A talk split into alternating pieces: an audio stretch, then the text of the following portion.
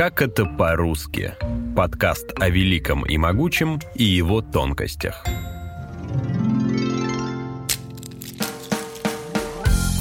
Яичница может иметь несколько степеней прожарки. Молоко называться по-разному в зависимости от жирности. А если вы положили себе на кусок хлеба огромную пирамиду разных добавок, это практически датский смёреброд. Какие слова и явления зарубежной кухни пока не стали для нас привычными? Мы попросили наших друзей из разных стран рассказать о названиях блюд, которые русскому туристу могут показаться странными или забавными. Начнем с завтрака и закончим десертом. Ну что тут у нас? Русская кухня, французская, итальянская, японская. Надо попробовать. Борщ с роллами. Наверное, хорошо сочетается. Пельмени с моцареллой. Я же тебе говорил, тут где-то должен быть активированный уголь. В русском языке есть только один вид яичницы глазуньи. Стоит попросить в кафе глазунью, и вас сразу поймут. Кстати, в японском название такой яичницы тоже переводится как «жареное глазное яблоко». В болгарском – «яйца на очи». Но в английском языке, чтобы получить традиционную глазунью, стоит заказать яйца sunny side up, то есть солнышком кверху. Ведь яйцо напоминает яркое солнце на фоне белого облака. А вот дальше есть очень много вариантов. Egg over easy – ненадолго перевернутая яичница. Это требует сноровки от повара. Перевернуть так, чтобы желток чуть-чуть пропекся, но потом вытекал. Egg over medium – Тут уже глазунью переворачивают так, чтобы желток пропекся получше. Кстати, в кулинарных учебных заведениях США студентов учат четко и ясно видеть разницу. И egg over hot, то есть полностью прожаренная с двух сторон яичница. Знаток «Что, где, когда» и автор кулинарных книг Борис Бурда красочно описывал эту разницу.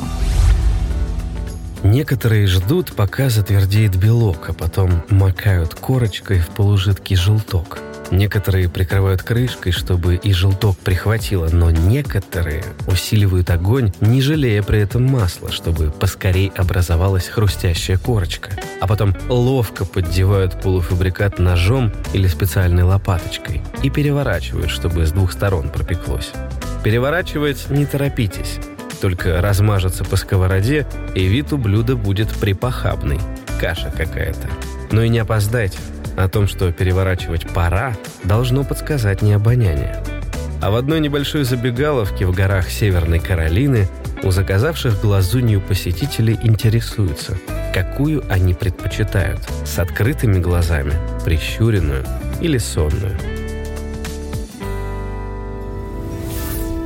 В арабских странах различают просто яичницу из яиц бейт макли и яичницу с добавками уджет аль-бейт. Ну и еще шакшука, как отдельный вид кулинарного достояния, который арабы никак не поделят с израильтянами.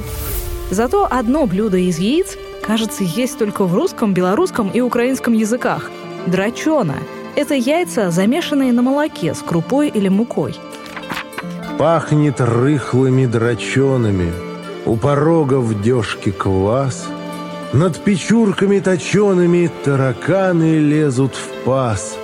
Как заметил шеф-повар и автор кулинарных книг Максим Сырников, вероятно, ни одно другое древнее блюдо не было позабыто единственно из-за неблагозвучности своего названия. Ну, тогда просто чай с сахаром и два бутерброда с сыром. Бутербродов не держим. Даже с таким блюдом, как бутерброд, все совсем непросто. Особенно, если вы оказались в Дании, рассказывают Мария и Алиса Андриановы, живущие в Копенгагене. Одно из традиционных датских блюд называется смёреброд. Это такой открытый сэндвич, на кусок черного ржаного хлеба с семечками, с зернами кладется много-много разных добавок и наполнителей. Это может быть, например, авокадо, креветки, яйцо или селедка, или какие-то другие вещи, и обязательно с разными соусами. Получается такая большая пирамида, как будто бы салат на куске хлеба. Называется это блюдо смюреброд, и Алиса произнесет, как это произносится по-датски. По-датски это произносится как «смёяпол». И переводится буквально. Ну, если прям дословно переводить, тогда это будет намазанный хлеб. Борис Бурда в своих кулинарных книгах описывал датский бутерброд как апофеоз бутерброда.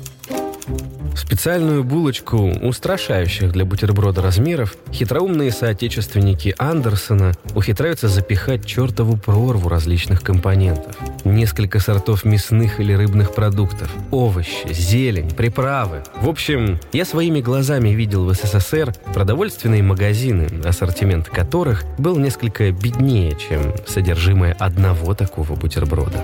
А вот если вы делаете более простой бутерброд или сэндвич, а датчане любят и практически каждый день едят эти сэндвичи с э, ржаным хлебом и кладут на него, например, кусочки вареного картофеля или кусочки авокадо, или могут чем-то намазать этот хлеб. Так вот, а намазанный хлеб, что интересно, называется не бутербродом, а намазанной едой. По-датски это произносится как «смрамел».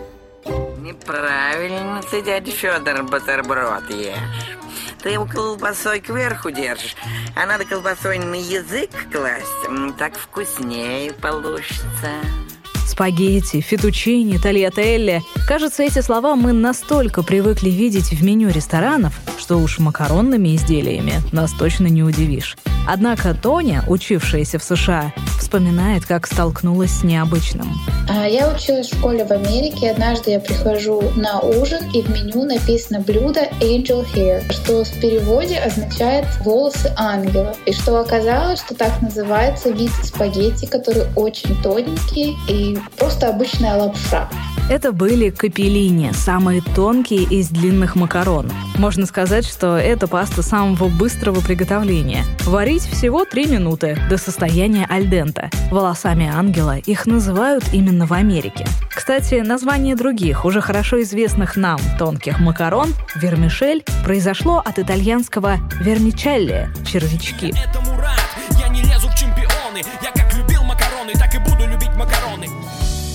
В некоторых странах под незнакомыми названиями могут скрываться давно привычные нам блюда.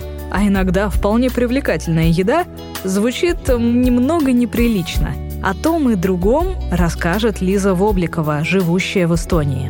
Есть в Эстонии блюдо, которое знает практически каждый житель России. Называется оно селянка. Но это не про девушку из сельской местности. Это просто солянка. И еще кое-что интересное про профессию, связанную с едой. Немного не к столу, но забыть это будет невозможно. Итак, рыбак – это человек, исторический мужчина, который ловит рыбу, и на эстонском слово, обозначающее рыбака или работника этой сферы в принципе, неважно какого пола, состоит из слов «рыба» и «мужчина». Рыба – это кала по-эстонски, а мужчина – мес, коломес. Так что не удивляйтесь, если вам предложат в ресторане лучший улов коломеса. А на закуску вам могут предложить консервированный пыдер. Это лось, не переживайте.